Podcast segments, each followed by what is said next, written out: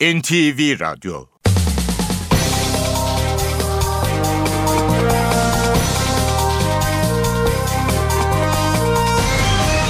İşe Giderken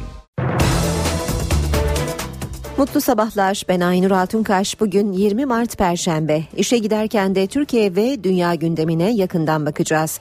7.35'te Ayhan Aktaş spor haberlerini aktaracak. 8.35'te de Emrah Kayalıoğlu'yla işe giderken spor yayında olacak. Gündemin başlıklarıyla başlayalım. Başbakan Erdoğan, Türkiye'ye dışarıdan komplolar yapılmıyor dersek yanılırız dedi. Paralel yapının şantaj listesinde Cumhurbaşkanı ve Meclis Başkanı'nın isminin de olduğunu belirtti. Meclis CHP'nin talebi üzerine 4 eski bakan hakkındaki fezlekeler için olağanüstü toplandı. Fezlekelerin içeriği gizlilik kararı nedeniyle okutulmadı. Tartışmalı oturumda CHP'nin genel görüşme önergesi AK Parti'nin oylarıyla reddedildi. Aydın'da yarı açık cezaevinden 4 mahkum firar etti. Mahkumların nasıl kaçtığı bilinmiyor. Hint okyanusunun güneyinde kayıp Malezya uçağına ait olduğu sanılan parçalar bulundu. İşe giderken gazetelerin gündemi.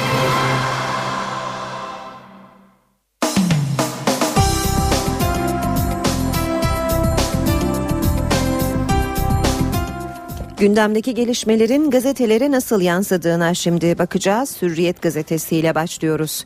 Hürriyet mühürlendi manşetiyle çıkmış. Muhalefet 4 eski bakanla ilgili fezlekeler için meclisi topladı ama AK Parti ve başkan vekilinin kurduğu siperi aşamadı. Fezlekeler komisyonu bekleyecek diyor Hürriyet. Meclis Başkan Vekili Sadık Yakut Savcılık soruşturması sürüyor. Kanundan kaynaklanan gizlilik söz konusu. Soruşturma komisyonu kurulduğunda sadece üyeleri inceleyebilir diyerek dosyaları kilitledi. Yakut itirazlara rağmen tutumunu değiştirmedi. Fezlekeler komisyon kuruluncaya kadar mühürlü bekleyecek. Meclis televizyonu 19'da yayını kesince tartışmalar televizyonlara yansıyamadı deniyor haberin devamında. CHP milletvekili Melda Onur da tablet bilgisayarıyla internetten görüşmeleri canlı yayınladı. CHP'nin genel görüşme önergesi AK Partililerin oyuyla reddedildi. Oylama sonrası muhalefet her yer rüşvet, her yer yolsuzluk sloganları attı. Bizi e, bizi soruşturun dilekçesi. Başlığını da görüyoruz. Haklarında yolsuzluk ve rüşvet iddiası olan 4 eski bakan dün meclis başkanlığına hakkımızdaki iddialar araştırılsın diye dilekçe verdi. AK Parti de hazırladığı soruşturma önergesini imzaya açtı. Sedat Ergin'in haberini görüyoruz Hürriyet gazetesinde Öcalan için tarih 2024 başlığı var. Avrupa İnsan Hakları Mahkemesi Öcalan kararında tahliye imkanının değerlendirilmesini mümkün kılan bir düzenleme istedi. Mahkeme müebbet hapis mahkumları için gözden geçirmenin 25 yıl tutukluluk sonunda yapılmasını makul görüyor. Buna göre Türkiye 1999'da tutuklanan Öcalan'ın cezasını 2024'te gözden geçirmek durumunda kalacak deniyor Sedat Ergin'in yazısında.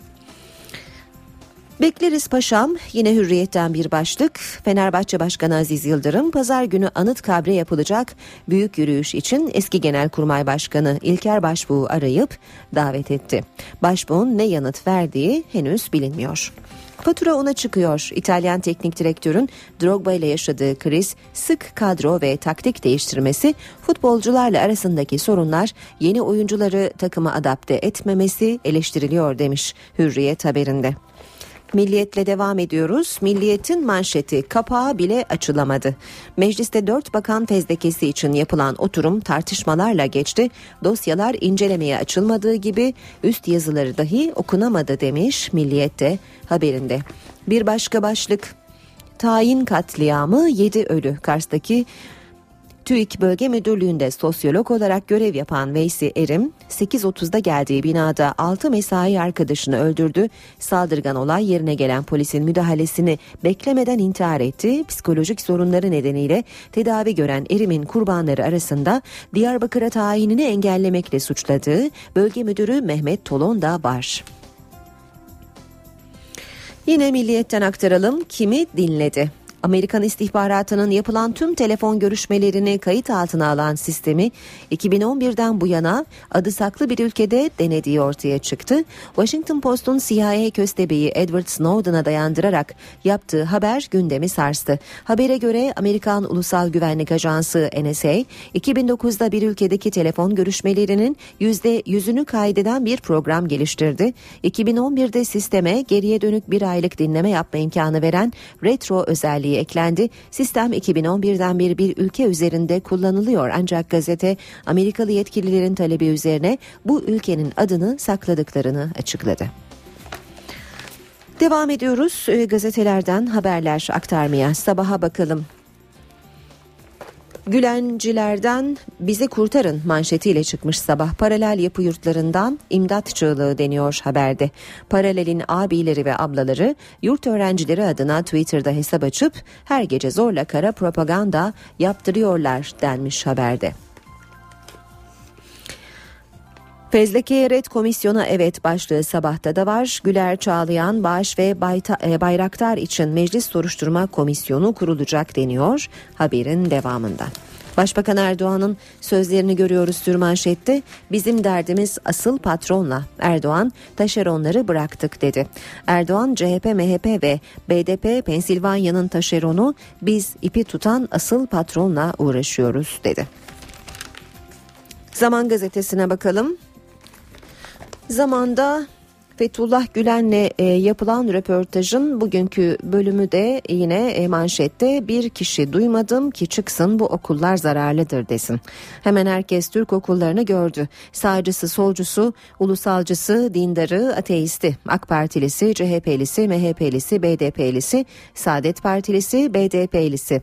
Ne, ne akli ne siyasi hiçbir kriterle ve argümanla bu okullara karşı olmak mümkün değil diyor Fethullah Gülen. Emekli İstihbarat Şube Müdürü Ali Fuat Yılmazer'in e, açıklamaları zamanda yer almış e, büyükçe komplolar bir bir çöktü başlığıyla. 7 Şubat krizi için Yılmazer, KCK içindeki mitçiler ölümlü eylemlere karıştı, o soruşturulacaktı. Soruşturmanın hedefinde Hakan Fidan ve MIT yöneticileri yoktu. Ergenekon tutuklamaları için İlker Başbuğ dosyası başbakana arz edildiğinde başsavcı vekiline mutlaka tutuklansın talimatını verdi. Şike soruşturması ile ilgili olarak da dosya başbakanın önüne konuldu çok memnun oldu. Operasyonun 11 Haziran seçimlerinin sonrasına bırakılmasını istedi dedi. Ali Fuat Yılmazer emekli emniyet müdürü. Devam edelim e, gazetelerden haberlere duman ederler 2 başlığı Cumhuriyet'te manşette AKP Sayıştay raporlarının ardından fezlekelerin içeriğini de halkın duymasından korktu demiş Cumhuriyet gazetesi haberinde. Alo sandık hattı mı var başlığını görüyoruz meclisten bir fotoğrafın altında.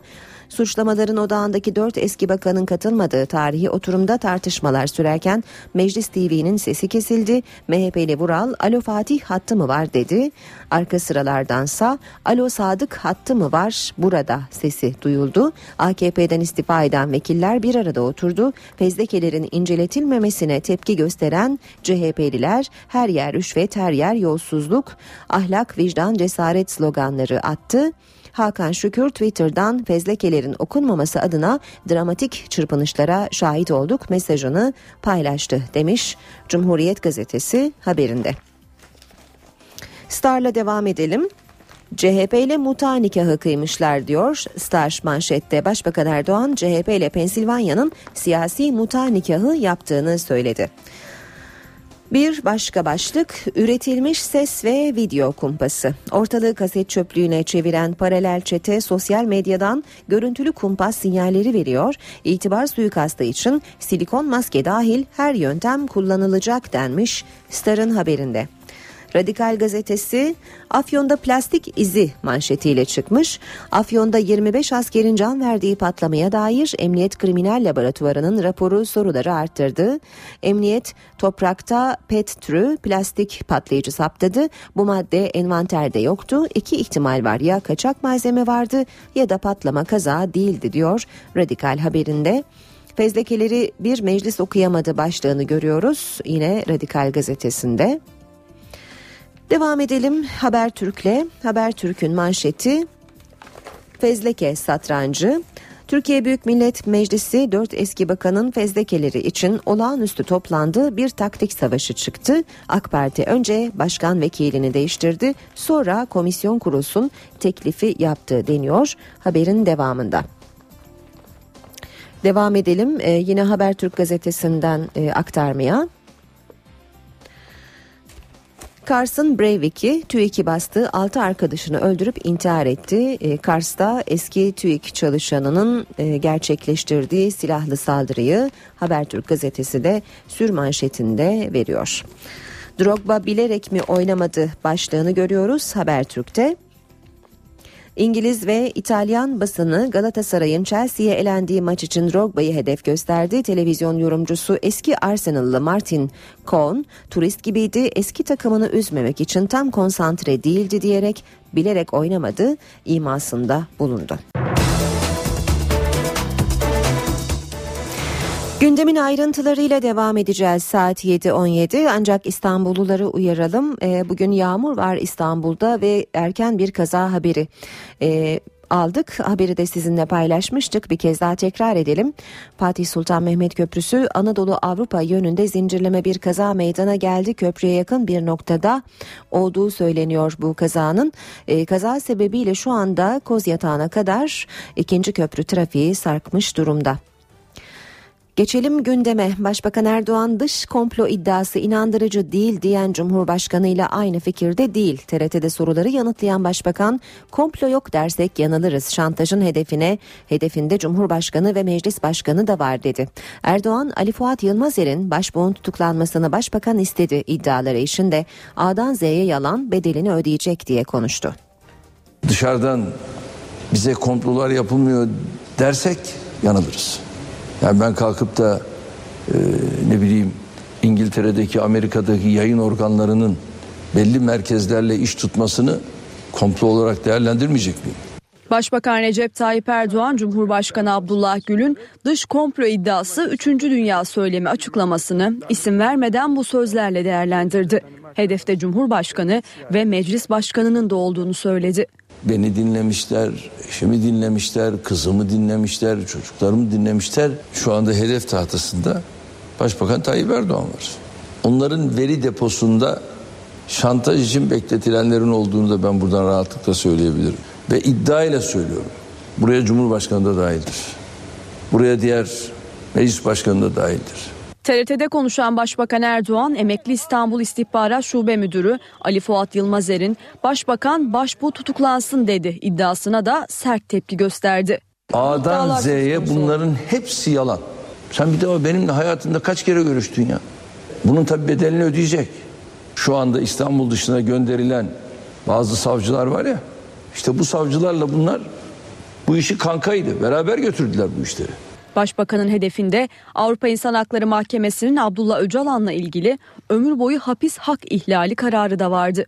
Ülkemizi sadece karıştırmaya yönelik böyle hassas bir dönemde ve yaptıkları açıklamaların hiç doğru, dürüst hiçbir yanı yok. Erdoğan 30 Mart sonrası Oslo'da verilen sözler tutulacak iddialarını da yalanladı. Bunların hepsi yalan yanlış şeyler. Bir defa onların öyle beklediği şeyde türde bilmem sözler, mözler böyle bir şey söz konusu değil. Biz asla bu tür şeylerin içerisinde bir pazarlığı yapmadık. Meclis, Cumhuriyet Halk Parti'nin talebi Halk Partisi'nin talebi üzerine dört eski bakan hakkındaki fezlekeler için olağanüstü toplandı. Toplantıda fezlekelerin içeriği okutulmadı. Muhalefet temsilcileri de buna tepki gösterdi. Oturum sert tartışmalara sahne oldu. CHP'nin fezlekeler hakkında verdiği genel görüşme önergesi de AK Parti'nin oylarıyla reddedildi. Meclis Genel Kurulu 4 eski bakan hakkında hazırlanan fezlekeler için olağanüstü toplandı. Fezleke toplantısı için muhalefet partileri tam kadro yerlerini aldı. CHP lideri Kemal Kılıçdaroğlu da oradaydı. Türkiye Büyük Millet Meclisi'nin 72. Genel kurul salonunda haklarında fezleke hazırlanan 4 eski bakan yoktu. Sayın Vural başkanlığın sonuçlarını okutuyorum ben burada. Olağanüstü fezleke toplantısında ilk tartışma Meclis Başkan Vekili Sadık Yakut'un sunuşu sırasında yaşandı. Yaptığınız bu sunuş milletin egemenliğini kullanan milletvekillerinin iradesine darbe vurmaktır. Siz fezlekelerin özetini veya onun kısaltılmış bir halini genel kurula sunma hakkına ve yetkine, yetkisine sahip değilsiniz. Bizim derdimiz gerçeğin ortaya çıkması, gerçeğin. Yoksa seçim var diye 30 Mart'ın değirmenine su taşımak değil. Muhalefet fezlekelerin içeriğinin okunmasını istedi. Ancak AK Parti soruşturmanın gizliliğine dikkat çekti. Hodri meydan. Bu bakanlarla ilgili soruşturma komisyonu kuralım. Zaten ilgili bakanlar da kendileri başvurmuş, başvurmuşlar. Sayın Canikli'nin söylediğine kargalar bile güler. güler. Vermezseniz de raporu elde dolaşıyor. Oysa ki biz fezleke olsun daha iyi isterdik. Meclis Başkanlık Divanı fezlekelerin içeriğini okutmadı. Dosya üzerindeki gizlilik devam etmektedir. Bu gizlilik kanundan doğmaktadır. Muhalefetin tepkisi sert oldu. Meclise darbe vuruyorsunuz. Başkanım hangisini devam et. Muharrem Bey bitir. Usul tartışması açar mı? Devam et. Muharrem Bey yer değiştirin o zaman. Muharrem Bey okur musun lütfen? Usul tartışması. Haklarında fezleke hazırlanan eski bakanlar kendileri hakkında soruşturma komisyonu kurulmasını istedi.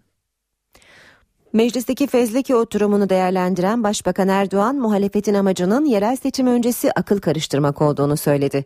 Dört eski bakanla ilgili AK Parti'nin de soruşturma önergesi vereceğini belirten Başbakan böyle bir yolsuzluk varsa biz de arkasında durmayız dedi. Bakın seçime şurada 10 gün var. Çok ilginçtir. Bakın bugün fezleke ile ilgili şey istediler. Müracaat edip tartışma. Peki bu seçimden sonra yapılsaydı olmaz mıydı? Yani bugün bunu yapıp da buradan acaba bekledikleri neticeyi alırlarsa ha bunu şu son 10 günde değerlendirebilir miyiz? Dertleri bu. E ne oldu? Oylamaya bile kalamadılar ya. Aklımda kaldığı kadarıyla 151'de kaldılar. E bizim arkadaşlarımız da 249'da gereken cevabı bunlara verdi. Orada kavga gürültü falan var. Ya AK Parti'ye kavga gürültü falan sökmez o işler geçti. Yapılacak olan çok şeyler var. Onları da yapacağız. Yani varsa burada böyle bir şey ya zaten biz de bu işin arkasında durmayız. Ama dürüst olun.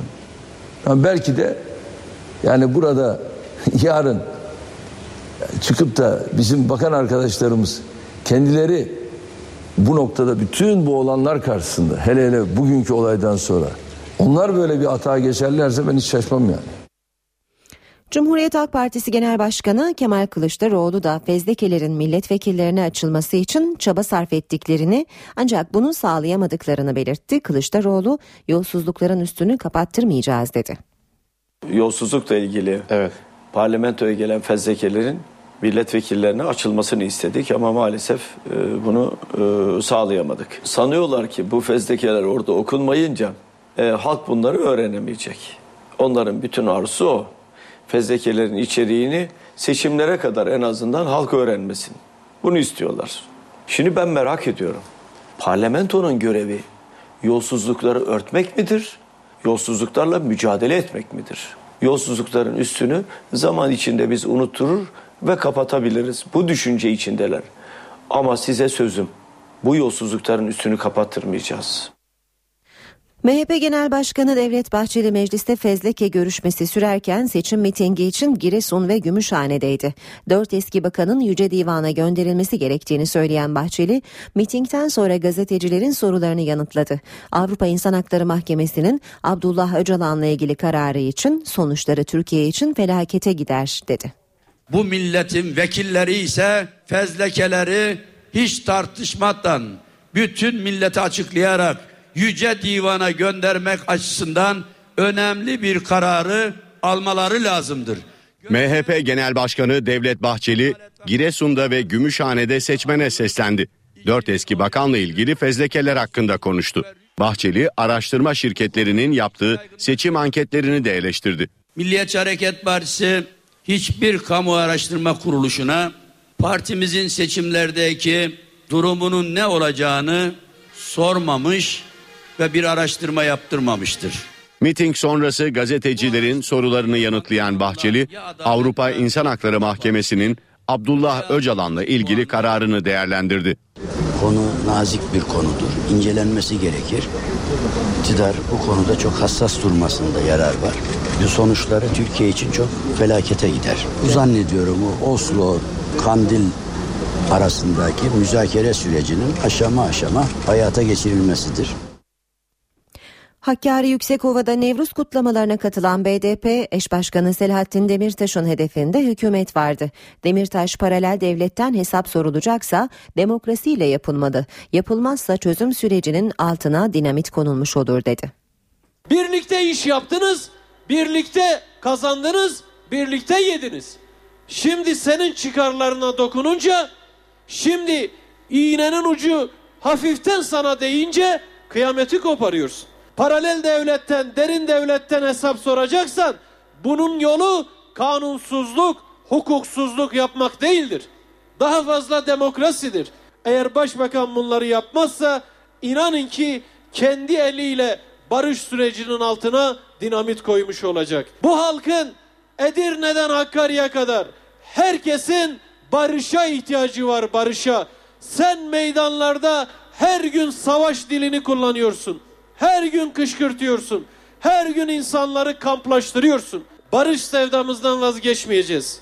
Biz Barış ve Demokrasi Partisi olarak demokratik siyasette ısrarcı olacağız. Başbakan Yardımcısı Bülent Arınç, Gülen cemaatinin CHP ve MHP için oy topladığı iddiasıyla konuştu. Ben kabahatliysem bana oy verme ama kendini de inkar etme dedi. Arınç açıklamayı Bursa'da yerel bir televizyon kanalında yaptı.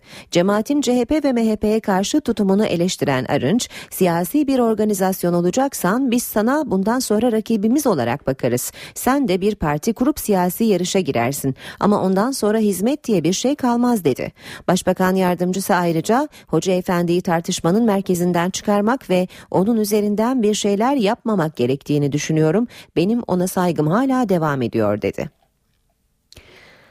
Servis edilen ses kayıtları birçoğu Amerika'dan. Açıklama Ulaştırma, Denizcilik ve Haberleşme Bakanı Lütfi Elvan'dan geldi.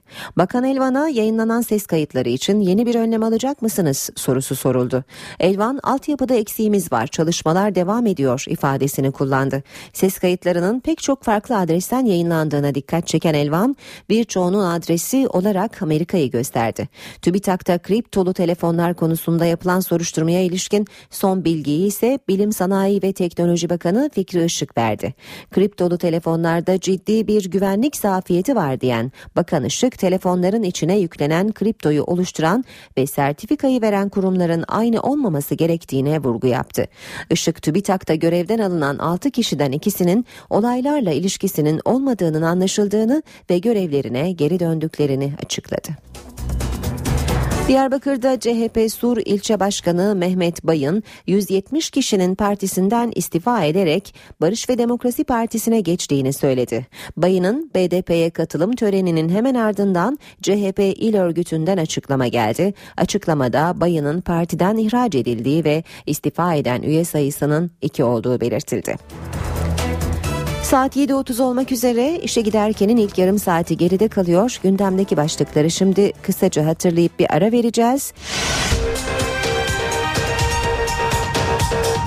Başbakan Erdoğan Türkiye'ye dışarıdan komplolar yapılmıyor dersek yanılırız dedi. Paralel yapının şantaj listesinde Cumhurbaşkanı ve Meclis Başkanı'nın isminin de olduğunu belirtti. Meclis CHP'nin talebi üzerine 4 eski bakan hakkındaki fezlekeler için olağanüstü toplandı. Fezlekelerin içeriği gizlilik kararı nedeniyle okutulmadı. Tartışmalı oturumda CHP'nin genel görüşme önergesi AK Parti'nin oylarıyla reddedildi. Aydın'da yarı açık cezaevinden 4 mahkum firar etti. Mahkumların nasıl kaçtığı bilinmiyor. Hint okyanusunun güneyinde kayıp Malezya uçağına ait olduğu sanılan parçalar bulundu.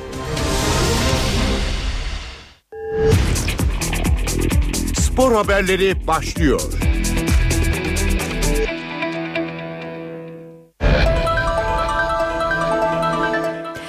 Ayhan Aktaş günaydın. Günaydın Aynur Altunkaş. Ee, Chelsea Galatasaray maçının yankıları hala devam ediyor mu? E, esasında devam etmiyor. Biraz yatıştı diyelim. Hatta Galatasaray e, kafilesi dün yurda döndü. Bugünkü haberlerimiz arasında özellikle Beşiktaş'ın dün 111. yaş gününe dair, kutlamalarına dair haberlerimiz yer alacak. Basketboldan iki önemli haberimiz var. Bir tanesi 2014 Dünya Şampiyonası'na hazırlanan 12 dev adamın yeni patron adaylarıyla ilgili. Hı hı. Ki bu isimler arasında Obradoviç e, ya da Ergin Ataman ismi konuşuluyor. Tanyevic'den boşalan koltukla ilgili.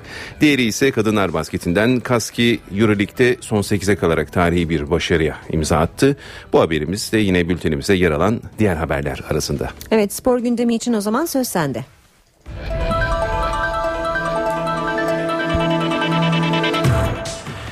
Beşiktaş kuruluşunun 111. yılını inşası devam eden Vodafone Arena'da kutladı. Başkan Fikret Orman stadı 30 Ağustos'ta bitireceklerini yinelerken teknik direktör Slaven Bilic stadın şu anki halinin bile etkileyici olduğunu söyledi. Beşiktaş camiası kulübün 111. yılını kutlamak için Vodafone Arena'da bir araya geldi. İnşası Dolmabahçe'de süren yeni stadyumda toplanan siyah beyaz yöneticiler, futbolcular ve amatör branşlardaki sporcular Beşiktaş'ın yeni yaşını hep beraber kutladı. Başkanım otur başkanım sola. Başkanım sola sola. Beşiktaş Başkanı Fikret Orman yeni stadın yapımında emeği geçenlere teşekkür etti. Bu işte çok heyecan duyuyorum. Bu heyecanımı bütün camianın duyması için azami gayret gösteriyorum. Ee, onun için de bütün oyuncularımızla e, beraber bu işi kutlamak istedik. 111. yılımızı. Hep söylüyorum. Bu kulübün buraya gelmesinde emeği olan herkese teşekkür etmek lazım. İnşallah Beşiktaş nice 111 seneler görür. İtibarıyla, anının akıyla, duruşuyla e, önümüzdeki senelere damgasını vurmaya devam eder. İnşaat alanını gezen teknik direktör Slaven Bilic de çok heyecanlı olduğunu söyledi. Well, well, well, I'm, I'm exciting like Buradaki herkes gibi ben de çok heyecanlıyım. Yeni stadı daha önce hep modelinden ya da fotoğraflarından görmüştüm. Ancak burada olmak tabii ki çok farklı. Buranın açılışında yer almak ve maçlarımızı yeni stadımızda oynamak için sabırsızlanıyorum. Beşiktaş Futbol Genel Direktörü Önder Özen ise Vodafone Arena'nın sadece Beşiktaş değil Türk futbolu için büyük önem taşıdığını ifade etti. Hem gurur verici hem önemli. Hem doğum günü. Ee, az önce hocayla biraz sohbet ettik. Başkan anlatırken ne zaman biteceğini e, ona tercüme etmeye çalıştım. Aynı zamanda da bulunduğumuz yer tam da yedek kulübesinin önü olacağını tahmin ettiğimiz yerde. Şu anda durduğumuz nokta mı hocayla? Az önce, az önce hocayla beraber durduğumuz yerde ona söyledim yani seneye burada duracaksın. Burası senin yerin haberin olsun diye. Heyecanlanıyor. Arkasında kimler olabileceğini sordu. İşte hangi türbün olacağını sordu. Anlattık. Herkes heyecan verici. Oyuncular için öyle, bizler için öyle. Ee, takım bütün yarışan aksamı için, kulübün yarışan aksamları için böyle. Ee, ama sadece Beşiktaş için değil aynı zamanda e, Türk sporunda bulunan bütün e, kulüpler için de. Çünkü burası yıllarca milli takımlara da ev sahipliği yaptı. O yüzden herkes için heyecan verici bir e, gün. İnşaatı süren Beşiktaş Vodafone Arena'nın 30 Ağustos'ta tamamlanacağı ve siyah beyazların yeni sezon itibariyle maçlarını yeni stadında oynayacağı açıklandı. Manuel Fernandes yeni sözleşme için Beşiktaş'a olumlu sinyaller verdi. Siyah beyazlı kulüple sezon sonu sözleşmesi sona erecek Fernandes birçok teklif almasına karşın uzun yıllar Beşiktaş'ta kalabileceğini söyledi. Beşiktaş'ta yeni sözleşme imzalamayan ve sezon sonunda takımdan ayrılmasına kesin gözüyle bakılan Manuel Fernandes, Lokomotiv Moskova ile anlaştığı iddialarını yalanladı.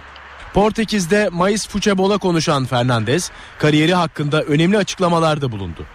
Geleceğine sezon sonunda karar vereceğini belirten 28 yaşındaki Portekizli, kariyerimi gözden geçirmek zorundayım ama benim için öncelik tekrar sağlığımı geri kazanmamdır. Umarım sezon sonu vereceğim karar iyi olur. Çünkü kariyerimin son dönemlerine girerken doğru olanı yapmalıyım dedi. Sezon sonunda serbest kalacak Fernandez birçok teklif aldığını ve bunlardan birinin Lokomotiv Moskova olduğunu doğruladı. Portekizli oyuncu birçok kulüpten son dönemde teklif geldi. Tüm ihtimalleri açık tutuyorum ama henüz bir karar vermedim. Kimseye cevap vermedim ve imza atmadım diye konuştu. Beşiktaş'ta sözleşme yenilemeye sıcak baktığını belirten Fernandez, siyah beyazlı kulüpte 4 yıldır forma giydiğini ve sezon sonunda masaya oturabileceğini söyledi. Yıldız oyuncu, Beşiktaş'ta bana saygı duyulduğunu biliyorum. Dürüst olmak gerekirse daha uzun yıllar Beşiktaş'ta kalabilirim ifadelerini kullandı. Süper Lig'in bitimine 9 hafta kala liderliğini sürdüren Fenerbahçe istatistikleriyle de şampiyonluk sinyalleri veriyor. Sarı lacivertliler 25. haftasını lider tamamladığı sezonların dördünde mutlu sona ulaştı. Fenerbahçe'de istatistikler şampiyonluğu işaret ediyor. Sportoto Süper Lig'de bitime 9 hafta kala 54 puanla zirvede bulunan Fenerbahçe bir maçı tescillenmemesine rağmen Galatasaray'ın 5, Beşiktaş'ın da 7 puan önünde. İstatistiklere göre Sarı Lacivertli ekip son 10 senede 25. haftayı lider geçtiği 5 sezonun 4'ünde mutlu sona ulaştı. Fenerbahçe 25. haftasında lider tamamladığı senelerden sadece 2005-2006 sezonunda son maçında Denizli Spor'la berabere kalmış ve şampiyonluk sevinci yaşayamamıştı. Sarı lacivertliler ayrıca 25. haftanın geride kaldığı süreçte geçen sezona göre çok daha başarılı bir dönemi geride bıraktı. Trabzonspor maçının tescil edilmesi halinde puanını 57'ye çıkaracak olan Sarı lacivertliler geçen sezonki grafiğini yükseltti. Aykut Kocaman yönetimindeki Fenerbahçe geçen sezonun 25. haftası itibariyle 43 puanla 3. sırada yer alırken bu sene Trabzonspor maçı hariç 25. haftanın sonunda 54 puanla ligin zirvesinde bulunuyor. Ersun Yanallı Fenerbahçe geçen yıla göre gol sayısında da önde bulunuyor. Geçtiğimiz yıl bu dönem toplam 43 gol kaydeden karesinde ise 29 gol gören Sarı lacivertli ekip bu sezon geride kalan 25 haftada 53 gol sevinci yaşadı ve karesinde 27 gol gördü. Trabzonspor'da Emre Güral sevinci yaşanıyor. Fenerbahçe maçı öncesi kalbindeki rahatsızlık nedeniyle tedavi altına alınan genç golcü takımla antrenmanlara başladı. Trabzonsporlu Emre Güral sağlığına kavuştu. Bordo Mavili takımın Fenerbahçe ile yaptığı maç öncesi kalbinde ritim bozukluğu tespit edilince spor camiasını endişelendiren genç futbolcu takımıyla yeniden antrenmanlara başladı. Çalışma öncesi takım arkadaşlarıyla hasret gideren genç futbolcunun geri dönüşü sevinçle karşılandı. Ancak Emre'nin antrenmanlara başlamasına rağmen Cuma günü oynanacak Kasımpaşa maçında forma giymesi beklenmiyor. Bu arada Bordo Mavililer antrenmanda taktik ağırlıklı bir çalışma gerçekleştirdi. 6 kişilik takımlar halinde yapılan yarı sahadaki çift kale maçları kazanan Onur, Bosingma, Mustafa Akbaş, Emre Güral, Aykut Demir ve Burkayano'dan oluşan takım büyük sevinç yaşadı. Trabzonspor'un teknik sorumlusu Sami Mandralı ise Kasımpaşa maçı öncesi rehavet uyarısı yaptı. Oyuncularını deplasmanda 4-0 kazandıkları Sivasspor maçının ardından rehavete kapılmamaları konusunda ikaz eden Mandralı'nın Kasımpaşa ve Sivasspor'un farklı oyun yapıları var. Bir galibiyetle her şey değişmez. Ancak Kasımpaşa maçını da kazanırsak camianın inancını da arkamıza alırız dediği bildirildi. Şampiyonlar Ligi'ne veda eden Galatasaray Chelsea maçından bir gün sonra İstanbul'a döndü. Sarı Kırmızılı takım dün akşam saatlerinde İstanbul'a geldi. Galatasaraylı futbolcuların üzgün oldukları gözlendi. Wesley Snyder teknik heyetten izin alarak takımdan önce İstanbul'a geldi. İzin alan bir diğer isim Didier Drogba ise Londra'da kaldı. Fil dişi sahili oyuncu bugün İstanbul'a dönecek ve takımla birlikte çalışmalara katılacak. Bu arada Galatasaray İstanbul'a dönmeden önce Londra'da bir antrenman yaptı. Sarı Kırmızılı takım Queen's Park Rangers kulübünün tesislerindeki çalışmayla Kayseri Spor maçının hazırlıklarına başladı. Chelsea karşısında forma giyen oyuncular jenerasyon çalışması yaparken diğer grup ısınmanın ardından mini sahada çift kale maçla çalışmayı tamamladı. Şampiyonlar Ligi'nde son 8'e kalacak iki takım dün gece oynanan maçlar sonunda belli oldu. Manchester United zoru başardı ve Şampiyonlar Ligi'nde adını yazdırdı. İngiliz devi ilk maçta 2-0 yenildiği Yunan ekibi Olympiakos'u Hollandalı yıldız Van Persie'nin 3 golüyle eledi. Gecenin diğer maçında ilk karşılaşmadaki 4-2'lik skor avantajıyla sahaya çıkan Alman ekibi Borussia Dortmund kendi evinde Zenit'e 2-1 mağlup olmasına rağmen çeyrek finale adını yazdıran diğer takım oldu. Son iki biletin sahipleri nin belli olmasıyla Şampiyonlar Ligi'nde son 8'e yükselen takımlar şu şekilde oluştu. Atletico Madrid, Barcelona, Real Madrid, Chelsea, Bayern Münih, Paris Saint Germain, Manchester United ve Borussia Dortmund. 12 dev adamın yeni baş antrenörü belli oluyor. Amili takım ya Ergin Ataman'a ya da Obradovic'e teslim edilecek. 2014 Dünya Basketbol Şampiyonası'na hazırlanan Ay Yıldızların yeni patronu birkaç gün içinde belli olacak. Açıklama milli takım menajeri Harun Erdenay'dan geldi. Galatasaray Live Hospital koçu Ergin Ataman ve Fenerbahçe Ülker baş antrenörü Obradovic ile görüştüklerini ifade eden Erdenay, önümüzdeki günlerde bu iki isimden biriyle anlaşmaya varacağız dedi. Amili erkek basketbol takımı koçu Bogdan Tanyevic 2013 Avrupa Basketbol Şampiyonası sonrasında görevinden istifa etmişti. Tanyevic'in ardından tam 187 gündür milli takımın başına bir baş antrenör bulunmuyor. Kayseri Kaski Kadınlar Euroleague'de tarih yazdı. Mavi beyaz ekip İtalyan takımı Baretta Familya'yı 63-61 yenerek Galatasaray, Odeabank ve Fenerbahçe'nin ardından 8'li finalleri yükselen 3. Türk takımı oldu. Karşılaşmaya tutup başlayan Kayseri Kaski ilk 5 dakikayı 8-3 geride tamamladı. Bu dakikadan sonra taraftarının desteğiyle oyundaki etkinliğini artıran Kayseri Kaski farkı kapatsa da ilk periyot 19-15 konuk takım Beretta Famila'nın üstünlüğüyle sona erdi. İkinci periyotta da iyi oyununu sürdüren Beretta Famila devre arasına 34-33 önde gitti. Üçüncü periyotta etkili oynamaya başlayan ve skor üstünlüğünü eline alan Kayseri Kaski çeyreği 48-46 üstünlükle kapattı.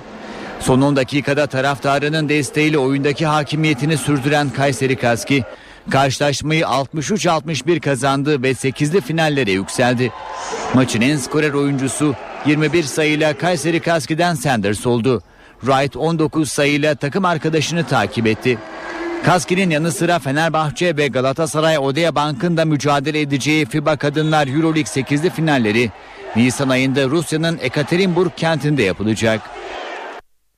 Bu haberimizi spor bültenimizi tamamladık. İyi günler diliyoruz. NTV Radyo. Herkese yeniden günaydın. İşe giderken de gündemin ayrıntılarını aktarmak üzere yeniden mikrofondayız.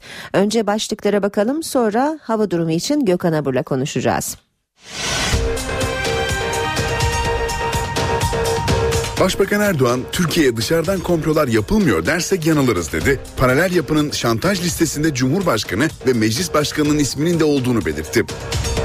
Meclis CHP'nin talebi üzerine 4 eski bakan hakkındaki fezlekeler için olağanüstü toplandı. Fezlekelerin içeriği gizlilik kararı nedeniyle okutulmadı. Tartışmalı oturumda CHP'nin genel görüşme önergesi AK Parti'nin oylarıyla reddedildi. Aydın'da yarı açık cezaevinden 4 mahkum firar etti. Mahkumların nasıl kaçtığı bilinmiyor. Hint okyanusunun güneyinde kayıp Malezya uçağına ait olduğu sanılan parçalar bulundu. Hava durumundan önce bir son dakika haberi aktaralım sayın dinleyenler. Mersin'den bir kaza haberi. Huzurkent beldesi yakınlarında bir trenin işçilerini taşıyan e, işçiler iş bir trenin işçi taşıyan servis aracına çarpması sonucu ilk belirlemelere göre 9 kişinin hayatını kaybettiği belirtiliyor. Akdeniz ilçesi Huzurkent beldesi yakınlarında meydana geldi. Bu kaza bir e, tren işçi taşıyan bir servis aracına çarptı. İlk belirlemelere göre 9 can kaybı var.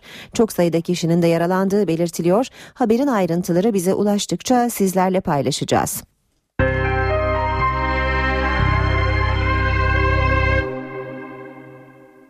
Kaza haberi verdik ne yazık ki bugün İstanbul'da da yağmur var ve İstanbul'da bu sabah kazalar var ee, çok büyük ihtimalle yağmur sebebiyle. Ee, Gökhan Abur hoş geldiniz. Evet hoş bulduk ve dediğiniz gibi hakikaten yağış nedeniyle Oldukça evet. kuvvetli ve e, rüzgarın da etkisiyle yağdığı için e, sanırım etkili oluyor yollarda. Valla araba kullanmasını yağışlı havalarda pek bilmiyoruz. Bunu her zaman söylüyoruz. fayda var. Çünkü suyun kayganlığına çok çok dikkat etmek lazım. Evet e, rüzgarın kuzeye dönmesiyle birlikte Trakya'da bu artan bulutlanma gece saatlerinde yağışı başlattı. Şu anda Trakya'da yağış etkisini kaybetti. İstanbul'un Avrupa yakasına giderek zayıflayacak. Ama Anadolu yakasında yer yer kuvvetli olarak devam ederek hemen hemen Marmara'nın doğusunu etkisi altına almış durumda. Şu anda Sakarya'da, Kocaeli'de kuvvetli yağış var. İstanbul'un Anadolu yakasındaki yağışlar kuvvetli olarak yer yer kuvvetli olarak devam ediyor. Yalova'da, Gölcük'te, Bilecik'te yağış var. Bursa ve e, Balıkesir arasındaki yağışlar da giderek etkisini kaybedecek. Bunlar hafifleyen yağışlar fakat bu kuvvetli yağış bırakan bulutlar e, şu an itibariyle Batı Karadeniz bölgesinde Düzce, Zonguldak, Bartın arasındaki bölgeyi işgal ederek Orta Karadeniz'e doğru ilerlemesini sürdürüyor. İlerleyen saatlerde Karadeniz'in tümü bulutlanacak ve bu tüm Karadeniz boyunca öğle saatlerinden itibaren özellikle Doğu Karadeniz'e daha kuvvetli olmak üzere yağışların giderek etkisini arttırmasını bekliyoruz. Ege'de, Akdeniz'de, iç kesimlerde ve Güneydoğu'da ise hava genellikle açık ve sıcaklıklar yükselmeye devam ediyor.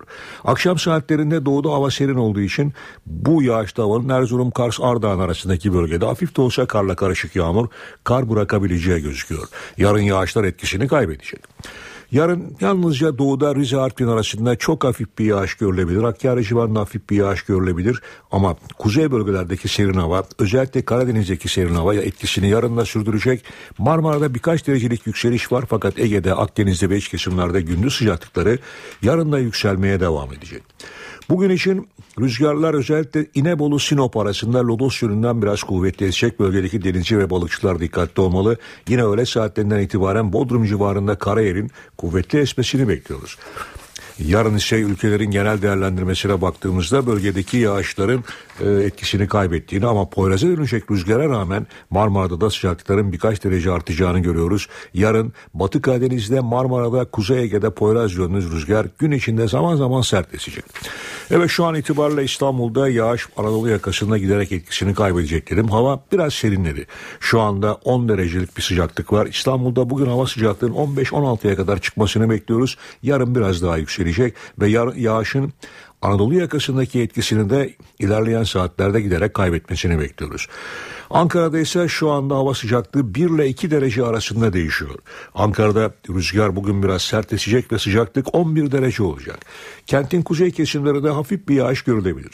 İzmir'de ise şu anda 6 derece olan bir sıcaklık var fakat bugün için İzmir'de beklediğimiz sıcaklık 20 derecelere geçecek ve 21 derece olmasını bekliyoruz merkezde. Öğle saatlerinde ise rüzgar yine bölgede e, kuzeyden zaman zaman sert esmesini sürdürecek. Evet bizleri bekleyen koşullar genelde böyle. Gökhan Abur teşekkürler. Biraz önce elimize ulaşan son dakika haberini bir kez daha tekrarlayalım. Adana Mersin seferini yapan bir yolcu treni Mersin'in Merkez Akdeniz ilçesi yakınlarında işçi taşıyan bir servis aracına çarptı. İlk belirlemelere göz, göre kazada 9 can kaybı var. Çok sayıda yaralı olduğu da belirtiliyor. Kaza e, Adanalıoğlu mahallesi kesiminde meydana geldi. Ve Avustralya'dan da yeni bir gelişmeyi aktaralım. Avustralya Başbakanı Tony Abbott içindeki 239 kişiyle kaybolan ve 12 gündür bir ize rastlanmayan Malezya yolcu uçağı ile ilgili önemli bir gelişmeyi duyurdu. Abbott uydu fotoğraflarında uçağa ait olabilecek iki nesneyi tespit ettik dedi. Hint Okyanusu'nun güneyine araştırma uçakları gönderildi. Parlamentoda konuşan Abbott, Güney Hint Okyanusu'ndan Malezya Hava Yolları'nın uçağı ile ilgili olarak yeni ve güvenilir bilgiler geldi geldi. Avustralya Denizcilik Güvenliği Kurumu'na kayıp uçağa ait olabilecek nitelikteki parçalarla ilgili uydu fotoğrafları ulaştı. Uzmanların analizlerinde iki nesne tespit edildi dedi. Dört araştırma uçağının olay yerine gönderildiğini belirten Abbott, Malezyalı mevkidaşı Necip Rezak'la da konuyu görüştüklerini dile getirdi. Abbott bu nesnelerin yerlerinin bulunması görevi çok zor ve ayrıca kayıp uçakla da ilgili olmayabilirler ifadelerini de kullandı. 12 gün önce Kuala Lumpur Pekin seferini yaparken kaybolan yolcu uçağı 26 ülke tarafından aranıyor. İşe giderken Başbakan Erdoğan dış komplo iddiası inandırıcı değil diyen Cumhurbaşkanı ile aynı fikirde değil. TRT'de soruları yanıtlayan Başbakan komplo yok dersek yanılırız. Şantajın hedefinde Cumhurbaşkanı ve Meclis Başkanı da var dedi. Erdoğan Ali Fuat Yılmazer'in başbuğun tutuklanmasını başbakan istedi iddiaları için de A'dan Z'ye yalan bedelini ödeyecek diye konuştu. Dışarıdan bize komplolar yapılmıyor dersek yanılırız. Yani ben kalkıp da e, ne bileyim İngiltere'deki Amerika'daki yayın organlarının belli merkezlerle iş tutmasını komplo olarak değerlendirmeyecek miyim? Başbakan Recep Tayyip Erdoğan, Cumhurbaşkanı Abdullah Gül'ün dış komplo iddiası 3. Dünya söylemi açıklamasını isim vermeden bu sözlerle değerlendirdi. Hedefte Cumhurbaşkanı ve Meclis Başkanı'nın da olduğunu söyledi. Beni dinlemişler, eşimi dinlemişler, kızımı dinlemişler, çocuklarımı dinlemişler. Şu anda hedef tahtasında Başbakan Tayyip Erdoğan var. Onların veri deposunda şantaj için bekletilenlerin olduğunu da ben buradan rahatlıkla söyleyebilirim. Ve iddia ile söylüyorum. Buraya Cumhurbaşkanı da dahildir. Buraya diğer meclis başkanı da dahildir. TRT'de konuşan Başbakan Erdoğan, emekli İstanbul İstihbarat Şube Müdürü Ali Fuat Yılmazer'in Başbakan başbu tutuklansın dedi iddiasına da sert tepki gösterdi. A'dan Z'ye bunların hepsi yalan. Sen bir de benimle hayatında kaç kere görüştün ya? Bunun tabi bedelini ödeyecek. Şu anda İstanbul dışına gönderilen bazı savcılar var ya. İşte bu savcılarla bunlar bu işi kankaydı. Beraber götürdüler bu işleri. Başbakanın hedefinde Avrupa İnsan Hakları Mahkemesi'nin Abdullah Öcalan'la ilgili ömür boyu hapis hak ihlali kararı da vardı. Ülkemizi sadece karıştırmaya yönelik böyle hassas bir dönemde ve yaptıkları açıklamaların hiç doğru, dürüst hiçbir yanı yok. Erdoğan 30 Mart sonrası Oslo'da verilen sözler tutulacak iddialarını da yalanladı. Bunların hepsi yalan yanlış şeyler. Bir defa onların öyle beklediği şeyde türde bilmem sözler, mözler böyle bir şey söz konusu değil. Biz asla bu tür şeylerin içerisinde bir pazarlığı yapmadık. Meclis CHP'nin talebi üzerine dört eski bakan hakkındaki fezlekeler için olağanüstü toplandı. Toplantıda fezlekelerin içeriği okutulmadı. Muhalefet temsilcileri de buna tepki gösterdi. Oturum sert tartışmalara sahne oldu. CHP'nin fezlekeler hakkında verdiği genel görüşme önergesi AK Parti'nin oylarıyla reddedildi. Meclis Genel Kurulu 4 eski bakan hakkında hazırlanan fezlekeler için olağanüstü toplandı. Fezleke toplantısı için muhalefet partileri tam kadro yerlerini aldı. CHP lideri Kemal Kılıçdaroğlu da oradaydı. Türkiye Büyük Millet Meclisi'nin 72. Genel kurul salonunda haklarında fezleke hazırlanan 4 eski bakan yoktu. Sayın Vural başkanlığın sonuçlarını okutuyorum ben burada. Olağanüstü fezleke toplantısında ilk tartışma Meclis Başkan Vekili Sadık Yakut'un sunuşu sırasında yaşandı. Yaptığınız bu sunuş milletin egemenliğini kullanan milletvekillerinin iradesine darbe vurmaktır. Siz fezlekelerin özetini veya onun kısaltılmış bir halini genel kurula sunma hakkına ve yetkine, yetkisine sahip değilsiniz. Bizim derdimiz gerçeğin ortaya çıkması, gerçeğin. Yoksa seçim var diye 30 Mart'ın değirmenine su taşımak değil. Muhalefet fezlekelerin içeriğinin okunmasını istedi. Ancak AK Parti soruşturmanın gizliliğine dikkat çekti. Hodri meydan. Bu bakanlarla ilgili soruşturma komisyonu kuralım. Zaten ilgili bakanlar da kendileri başvurmuş, başvurmuşlar. Sayın Canikli'nin söylediğine kargalar bile güler. güler. Vermezseniz de raporu elde dolaşıyor. Oysa ki biz fezleke olsun daha iyi isterdik. Meclis Başkanlık Divanı fezlekelerin içeriğini okutmadı. Dosya üzerindeki gizlilik devam etmektedir. Bu gizlilik kanundan doğmaktadır. Muhalefetin tepkisi sert oldu. Meclise darbe vuruyorsunuz. Başkanım hangisini yap? Muharrem Bey devam et. Muharrem Bey bitir. Usul tartışması açarım ben devam et. Muharrem Bey yer değiştirin o zaman. Muharrem Bey okur musun lütfen? Usul tartışması. Haklarında fezleke hazırlanan eski bakanlar kendileri hakkında soruşturma komisyonu kurulmasını istedi. Servis edilen ses kayıtlarının birçoğu Amerika'dan. Açıklama Ulaştırma Denizcilik ve Haberleşme Bakanı Lütfi Elvan'dan geldi. Bakan Elvan'a yayınlanan ses kayıtları için yeni bir önlem alacak mısınız sorusu soruldu. Elvan, altyapıda eksiğimiz var çalışmalar devam ediyor dedi. Ses kayıtlarının pek çok farklı adresten yayınlandığına dikkat çeken Elvan, birçoğunun adresi olaraksa Amerika'yı gösterdi. TÜBİTAK'ta kriptolu telefonlar konusunda yapılan soruşturmaya ilişkin son bilgiyi ise Bilim Sanayi ve Teknoloji Bakanı Fikri Işık verdi verdi. Kriptolu telefonlarda ciddi bir güvenlik zafiyeti var diyen Bakan Işık, telefonların içine yüklenen kriptoyu oluşturan ve sertifikayı veren kurumların aynı olmaması gerektiğine vurgu yaptı. Işık TÜBİTAK'ta görevden alınan 6 kişiden ikisinin olaylarla ilişkisinin olmadığının anlaşıldığını ve görevlerine geri döndüklerini açıkladı. Aydın İl Emniyet Müdürü Ahmet Turan Temel, İçişleri Bakanlığı talimatıyla görevden alınarak merkeze çekildi. Temel'in yerine daha önce bir süre Bursa'da Emniyet Müdür Yardımcısı olarak görev yapan Adnan Taştan atandı. Aydın yarı açık cezaevinden 4 mahkum firar etti. Çeşitli suçlardan tutuklu bulunan Göksel Ekinci, Mücahit Bozdağ, Ayhan Karataş ve Muhsin Kaya akşam saatlerinde cezaevinden kaçtı. Firarilerin yakalanması için bölgede arama çalışması başlatıldı. Mahkumların nasıl kaçtığı henüz bilinmiyor. İşe giderken Ukrayna'nın Kırım'ın Sivastopol kentinde bulunan Karadeniz donanması karargahı Rus yanlısı güçlerin kontrolüne geçti. Bunun üzerine Ukrayna yönetimi askerlerini ve ailelerini Kırım'dan geri çekmek için plan yapmaya başladıklarını açıkladı. Bölge gerginliğini koruyor. Birleşmiş Milletler Güvenlik Konseyi de Ukrayna başlığıyla toplandı. Toplantıda Amerika ve Rusya arasında gergin dakikalar yaşandı. Amerika'nın Birleşmiş Milletler temsilcisi Kırım'daki gerilime ilişkin Rus elçi Tolstoy ve Çehov'dan daha büyük bir hayal gücü olduğunu gösteriyor dedi. Rusya elçisi ise sinirlenerek bu ifadenin kendisine ve ülkesine saygısızlık olduğunu söyledi. NATO Genel Sekreteri Rasmussen ise Ukrayna kriziyle ilgili olarak bu soğuk savaşın bitiminden sonra Avrupa'nın güvenlik ve istikrarına yönelen en ağır tehdit ifadesini kullandı. Belçika'da Birinci Dünya Savaşı'ndan kalma bir bomba patladı. Olayda Türk ve Bulgar iki işçi öldü, iki Türk işçi de yaralandı. Y-Press kanalı yakınında bulunan bir deponun arkasındaki boş alanda hafriyat çalışması sırasında bir bomba tespit edildi. Bombanın yerinden oynatılmaya çalışılırken patladığı tahmin ediliyor. Patlamada ölen Türk işçinin ismi henüz açıklanmadı.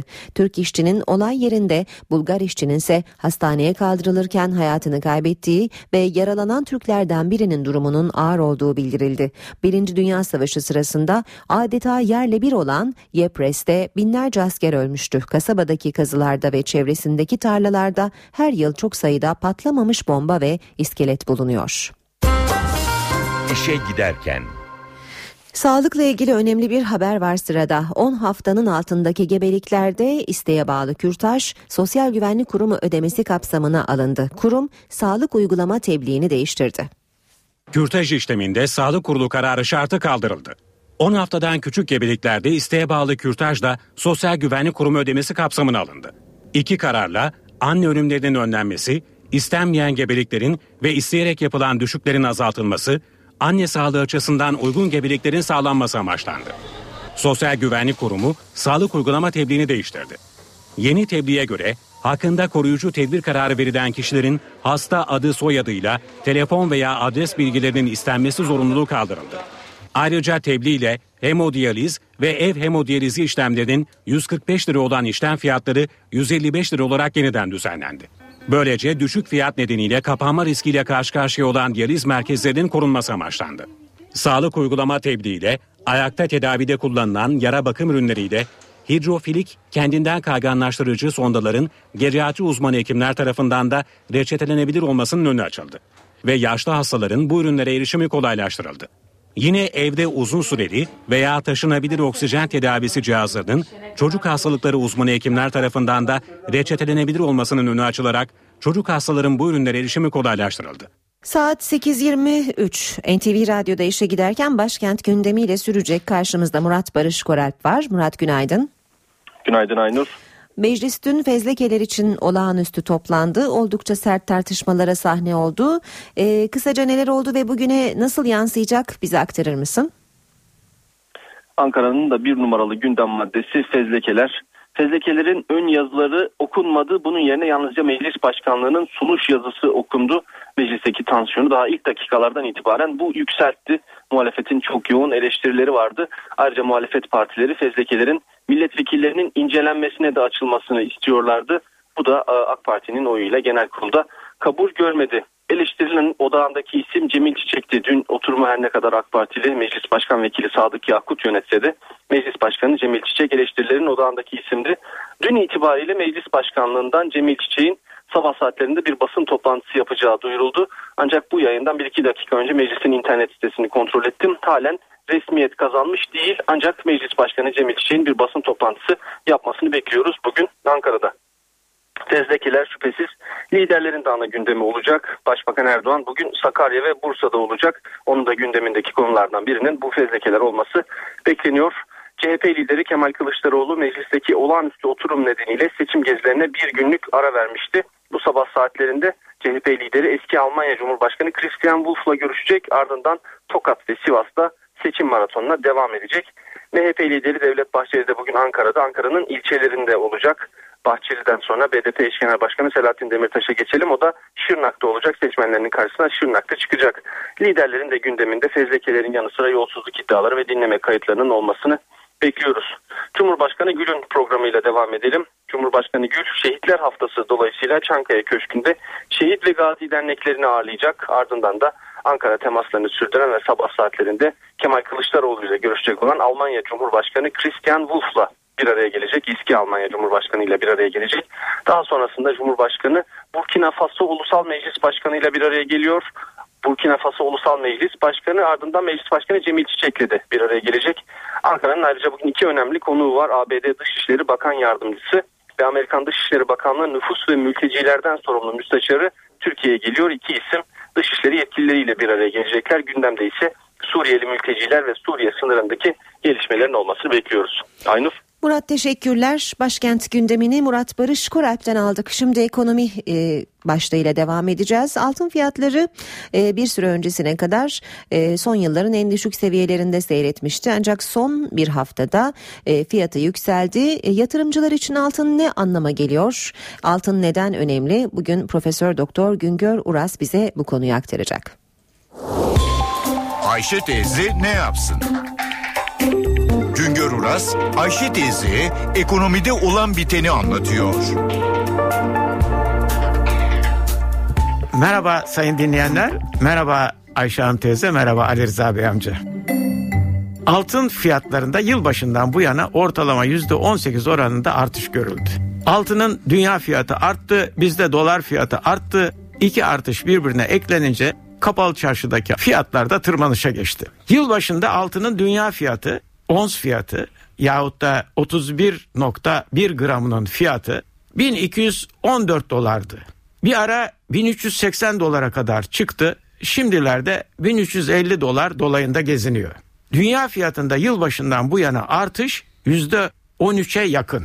Yılbaşında dolar 2.17'den satılıyordu. Şimdilerde 2.22 lira civarında. Demek ki dolar fiyatında da yılbaşından bu yana artış var. Altını dolar ile ithal ederek satıyoruz. Fiyata hem altının dünya fiyatındaki değişim hem de bizdeki dolar fiyatındaki değişim etkileniyor. İki fiyat da artarken altın fiyatı da artmış oluyor. Halkımız genelde altını 22 ayar bileziğin gram fiyatı ile çeyrek altın fiyatından izler. 22 ayar bileziğin gram fiyatı alım satım fiyatı olarak yıl başında 75-79 lira arasındaydı. Şimdilerde 88-92 lira arasında.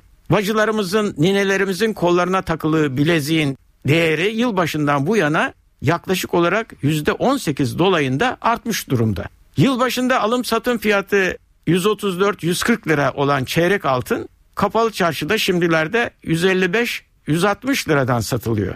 Yılbaşında çeyrek altın alanlar %18 dolayında değer artışı elde etti. Şimdilerde altını gram olarak satın alanlar çoğaldı. Altın fiyatını gram olarak izlemek daha kolay ve de gram altında darphanenin işçilik yükü yok ve gram altın gerçekte tam anlamda 24 ayar altın. Gram fiyatı yılbaşında 82-83 liradan satılıyordu.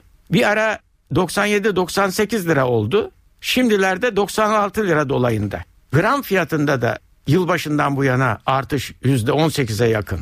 Darphane geçen yılın ilk iki ayında 16 ton altını zinet ve sikke haline getirmişti. Bu yıl darphanede 11 bin ton altın işlendi. Bu yılın ilk iki ayında darphanede toplam 3 milyon 700 bin adet baskı yapıldı. Bunun 2 milyon 800 bin adedi çeyrek zinet altını. Biz çeyrek zinet altınından çok hoşlanır olduk. 2014 yılının ilk iki ayında 7 milyon ton altın ithal ettik. Geçen yılın ilk iki ayında altın ithalatı 28 milyon tonu ile ve rekor kırmıştı. Altın konusunda olan biteni anlatmaya çalışıyorum sizlere. Ama altın alım satımı konusunda herhangi bir tavsiyem olamaz. Çünkü başkasının aklıyla ve tavsiyesiyle altın alınıp satılamaz. Altın alanların, satanların riskleri kendilerine aittir. Bir başka söyleşi de tekrar birlikte olmak ümidiyle şen ve esen kalın sayın dinleyenler. Güngör Uras'a sormak istediklerinizi ntvradio.ntv.com.tr adresine yazabilirsiniz.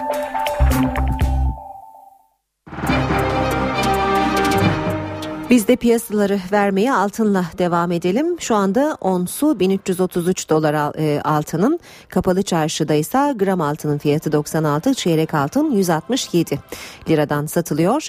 E, serbest piyasada dolarsa 2.24'ten güne başladı. Euro 3 lira 10 kuruş seviyesinde. Euro dolar 1.38 dolar yen 102 düzeyinde. Brent petrolün varili ise 106 dolar. Bu arada BIST 100 endeksi de dün %0,13 oranında değer kaybetti ve 65.487 puandan kapandı. Emrah Kayalıoğlu'yla işe giderken spor. Emrah Kayalıoğlu hoş geldiniz. Hoş bulduk. Pardon. Pardon. Yazı Haberlere daldınız. Pardon özür dilerim. Evet bugün hakikaten neyi okuyacağımızı şaşırdık çünkü e, haber çok. Hala Chelsea Galatasaray maçını konuşmaya devam ediyoruz. Bugün de e, istatistikler daha doğrusu maçın rakamsal değerlendirmesi gibi bir şeyler dikkatimizi çekiyor. Mancini'nin Mancini ile Ünal Aysal arasında bir gerginlik olduğunu okuyoruz. Ee, Cimbom'da ipler gerildi. Bu başlık milliyetten. Başkan Ünal Aysal'la teknik direktör Mancini arasında soğuk rüzgarların estiğini yazıyor ama biz zaten e, maçın oynanacağı gün e, Sabah gazetesinde Levent Tüzemen'in bir yazısı vardı siz e, söylemiştiniz biz de aktarmıştık. Uçakta e, Ünal Aysal'la yaptığı bir konuşmayı yazmıştı Levent Tüzemen ve orada Mancini'yi eleştiren sözler vardı. E, Bayağı teknik detaya girmiş. Evet evet. E, bununla ilgili olabilir mi? Anlaşılan yani o Mancini o eleştirilerle ilgili ya da Ünal Aysal'ın sadece o uçaktaki değil başka ortamlarda da herhalde e, benzer eleştirilerin de bulunduğu kulağına gelmiş. Milletteki haberde onu işliyor. E, ya açık söyleyeyim bu Chelsea elenmek aslında Galatasaray'daki e, sıkıntıların biraz böyle su yüzüne çıkmasına sebep oldu. Yani bunlar bilinmeyen sıkıntılar değildi. Sadece e, üzerleri örtülü olarak duruyordu ve onunla, o örtü bir anda kalktı. Şu anda herkes kral çıplak deme noktasına geldi. Yani bunların yani mesela e, Rize maçının öncesi, Rize deplasmanı öncesi e, hafta o hafta içinde milli maçlar vardı. Mancini Drogba'ya izin vermişti. Evet. Yani bunun takımdaşlık ruhuna aslında biraz e, biraz değil bayağı bir olumsuz etkisi olacağını tahmin ediyorduk. E, yani o anlamda belli oyuncuların e, aslında teknik heyetten diğerlerine göre hani bütün oyuncularımız eşit ama bazıları daha eşit muamelesi. Gördükleri gibi bir ortam vardı. Bu Chelsea dönüşü de bu yaşanmış aslında. Şimdi mesela Drogba kaldı. Evet. Bugün dönecek. Evet. Snyder takımdan önce döndü. E, takımdan önce dönmesinin sebebi öyle futbol aşkı falan değil. E, Ayrı gelmek istemesi mi? yok e, dün ayın 19'u erken İstanbul'da olma arzusuydu. Evet. Kız arkadaşının yaş günü sebebiyle. Hmm, evet evet. Ya bunlar ama yani tamam belki bir ince bir davranış Özel olabilir özel hayatı değil ama e, yani takım beraber hareket ettiği müddetçe takımdır. E, üzüntülü günlerinde de mutlu günlerinde de beraber hareket ettiği müddetçe takımdır. O E, şu an o beraberliği, o beraberliği göstermiyorlar. Evet. Görmüyoruz Peki şunu merak yani o ettim. Rize'deki işte Drogba'ya verilen izin de mesela. Yani orada futbolcular biz de hafta arası milli maç oynayacağız. Birçok futbolcu oynadı. Ee, o niye buraya gelmedi gibi bir kafalarında Evet. soru işareti mutlaka mutlaka olmuştur.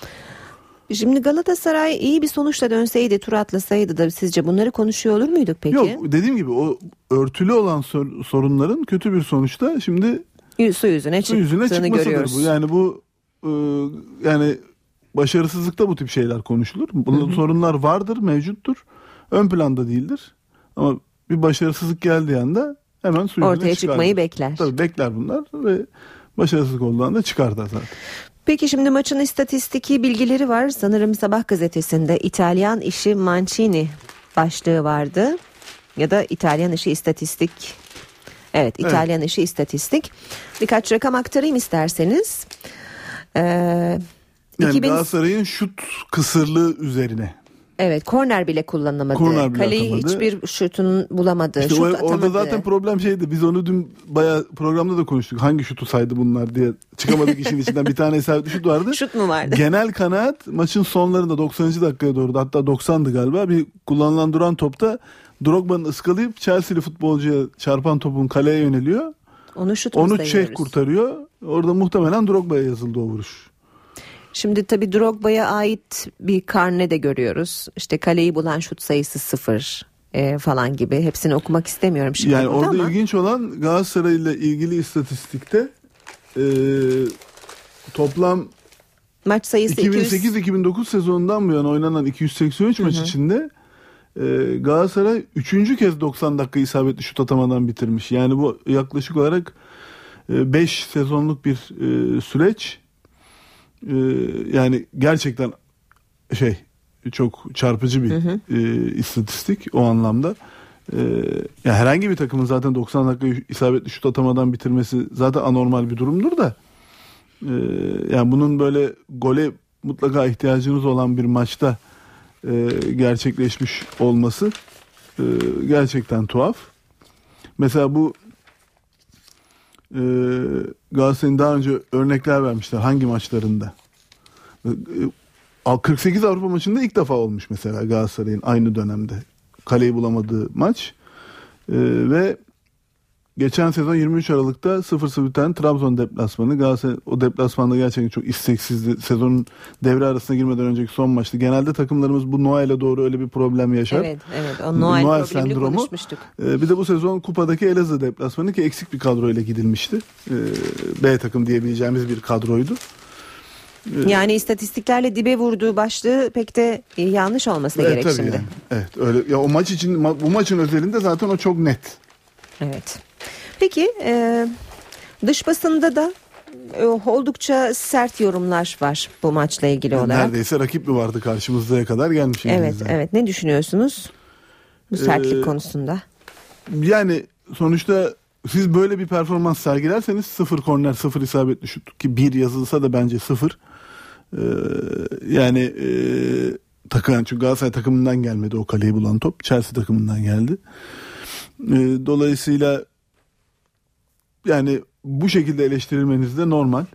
Ee, evet karşınızda defans yapmayı çok iyi bilen bir teknik adam yönetimindeki bir takım var ama e, hani 0-0 size yarayan bir maçtır. Maç skorudur. 70-80 dakika o şekilde götürmeyi başarırsınız. Son 15 dakikada iki tane gol yiyip elenirsiniz. Onunla da cevap verecek vaktiniz olmaz. Evet. Ha, bu başka bir senaryo. Burada gol atmak zorunda gittiğiniz bir maç. Hani 0-0 gittiği sürece ya da 1-0 gittiği sürece bile ikinci yarıda atacağım bir golle bazı şeyler değişebilir diyerek bir oyun planı da kurmuş olabilirsiniz ama devre 2-0 bittikten sonra hala ikinci yarıda hiçbir şey değiştirmemek oyun zihniyeti olarak oyuncu değiştirseniz bile takımın sistemini değiştirseniz bile bunun sahaya olumlu olarak yansımaması işte o eleştirilir. Ona yapacak bir şey yok yani. Peki geçelim o zaman Beşiktaş cephesine. Dün doğum gününü kutladı. 111. doğum gününü Beşiktaş. Başkan Fikret Orman'ın açıklamaları var. Ee, kendilerini içeriden yıkmaya çalışanlar olduğunu söylemiş. Hakem hatalarını gördüğümüz zaman kahroluyorum demiş. Şamar olanı mıyız demiş. Ee, statla ilgili olarak alnımız açık demiş. Ee, biraz serzeniş var. O sistemleri Beşiktaş özellikle bu son e, Rize maçından sonra o penaltılarla ilgili ki hala biz ilk penaltının ne olduğunu çok çözemedik. Ee, yani onlar yapıyorlar. Yani bütün takımlar yapıyorlar. Artık Beşiktaş'ın da yapmasından yapmasını eleştirecek bir halimiz yok.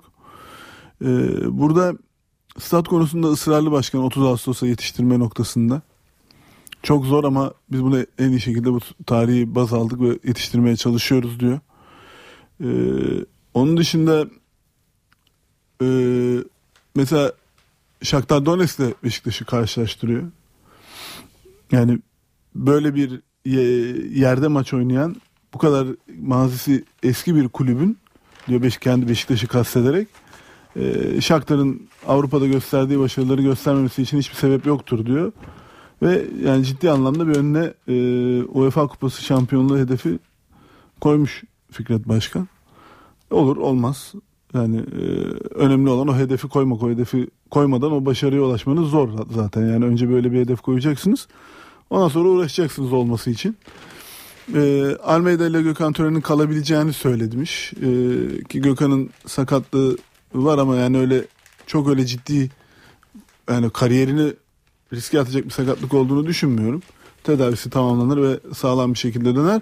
Orada tabii problem e, bonservisi için istenen 7,5 milyon euroyu edip etmediği. Yani orada bir şey var. Orada pazarlık konusu olur o rakam. Ee, Almeida'yı tutmaya çalışacaklar elbette ama Almeida serbest oyuncu muamelesi görecek. Ciddi bir maliyetle çıkacak Beşiktaş'ın karşısında. Yaz, yaz döneminde o konuda e, bayağı bir hareketli geçer gibi geliyor bana. Bir de Dünya Kupası oynayacak. Oradaki performansı evet. fiyatını da etkiler. Evet. E, bu tip oyuncularla devam etmek istiyorsanız e, işi çok daha önceden bitirmeniz lazım. Yani, yani dün Caner için dün Caner için söylediğimiz evet. şey gibi yani tutsanız bile maliyetler artmaya evet. başlıyor. Sözleşme daha bitmeden yumurta kapıya gelmeden yapmak lazım bu işleri. Fenerbahçe cephesine bakalım. Ee, zirvede e, zirveye doğru diyelim emin adımlarla gidiyor Fenerbahçe. Artık zirvede de mutlu sona doğru Mutlu gidiyor. sona diyelim evet. Emin Ee, adımlarla gidiyor. İkinci yarıdaki pozisyon gol oranlamasında yalnız sınıfı geçemedi Fenerbahçe. Şu anda hürriyetten okuyorum. 8 maç 137 şut sadece 11 gol. Bu son e, adımda bir problemi var Fenerbahçe'nin. İlk yarıda yoktu aslında. İkinci yarıda e, forvet oyuncuların bir peş peşe bir sakatlıkları oldu. E, yani kimisi e, işte adele sakatlığı, kimisi darbeye bağlı ama sonuçta ciddi anlamda forvetteki o dört oyuncuda e, sıkıntılar Evet, yaşandı. Kayıt dışında e, hepsinin bir ara verdiği bir dönem oldu diye hatırlıyorum. E, o arada tabii sürekli oynayan Kayta da ciddi anlamda büyük bindi. E, bu da bitiricilik noktasında yani mesela sakatlıktan dönen bir oyuncunun da tam e, döner dönmez bıraktığı yerden devam etmesi kolay değildir. E, yani Sov'un mesela yaşadığı o duygusal patlama Evet. da biraz bunun da etkisi var. Sol bu arada ikinci devrede hiç gol atamadı. Ya, 2014 yılında golü yok. Evet. 2014 yılında golü yok. Yıl olarak yani sezon olarak da yıl olarak. Ee, yani evet bir sıkıntı var ama burada önemli olan e, o sıkıntıya rağmen kazanmaya devam etmek, puan farkını korumaya devam etmek. Ee, dolayısıyla da bu dönemi bu şekilde açtıktan sonra e, ön tarafındaki oyuncuların da form tutmasıyla işlerin daha kolay olacağını düşünüyorum ben. Peki şimdi önemli bir konu var. Onu da konuşmadan geçmeyelim. Ee, Zaman gazetesinde e, Zeki Çol uzun zamandır bunu yazıyor. Ee, bu e, küfürle ilgili olarak yönetmelikte Hı hı. yapılan değişiklikle hakikaten e, cezaların e, oldukça hani yüzdeye vurduğumuz zaman e, yüzde sekiz yüzlere varan sanıyorum bir artış mı var? Evet ikinci yarıda da e, 17 haftanın yarısı geride kalmışken ilk yarıdaki para cezası miktarlarının 8 katının üzerinde bir artış var. E, talimatın sıfırlanarak başladığını da hatırlatalım bu arada. Yani birikmiş bir cezadan bahsetmek mümkün değil. İlk yarıda başka bir ta- talimat vardı. İkinci yarı başında yeni talimat uygulandı, yazıldı. E, değişiklik yapıldı talimatta ve buna rağmen e, bu yeni talimatla e, önce sıfırdan başlatmamıştı hatta federasyon tahkim kararlarıyla o işte düzeldi. Talimat değişikliğiyle birlikte sıfırlandı. Bütün takımların biriktikçe çünkü ceza miktarları artıyor. E, mesela bugün sabahta da şey haberi var. E, Kulüpler Birliği bu kadın ve çocukların artık alınmamasını istemiş cezalı hı hı. maçlara. E, ve e, şu anda e, orada e, eski e, PFDK'nın eski üyelerinden Yusuf Rehalp'le de bir soru cevap yapmışlar. E, bu talimat değişikliğinin sezon ortasında gerçekleşmesinin yarattığı sıkıntılardan bahsediliyor. E, yani buradaki asıl sorun tabii o talimat değişiklikle birlikte o süre limitinin kalkması. 120 saniyelik gibi bir e, devamlılık arz etmesi gerekiyordu o kötü tezahüratın. Artık o kalktı. E, seyirci miktarı ile ilgili de e, stadın belli bir oranında seyirciden bu tezahüratın gelmesi gerekiyordu. Artık o da kalktı. E, ve kulüplere peş peşe cezalar Evet, geldi evet. tabii ve daha da gelecek gibi gözüküyor. Bugün de yeni cezalar Bugün açıklanacak. PFDK'nın toplantı günü e, bu yüzde 848 olarak yazmış Zeki abi artış miktarını para cezalarında e, daha da artar. Ve bundan sonra mesela e, ya oradaki şeyi de hala biz çözemedik. E, yani aslında o konuda sizin de görüşünüz önemli bir kadın olarak. Yani cezalı maçı kadın ve çocuklara oynatmak Biz kadını burada kadını burada o- öyle bir e, sıfatla kullanmak hakikaten yani nasıl bir e, insanları rahatsız etmedi. Evet. O da bir ayrı bir tartışma Anayasaya konusu. aykırı cümlesinin altını ben çizerim. Peki Emrah Kayalıoğlu teşekkür ediyoruz. Bu sabah da Ben bizimleydiniz. teşekkür ederim. Yarın yoksunuz. Yarın yokuz. Pazartesi görüşmek üzere inşallah. Evet işe giderken de böylece bitiyor. Yeniden buluşmak üzere. Hoşçakalın. NTV Radyo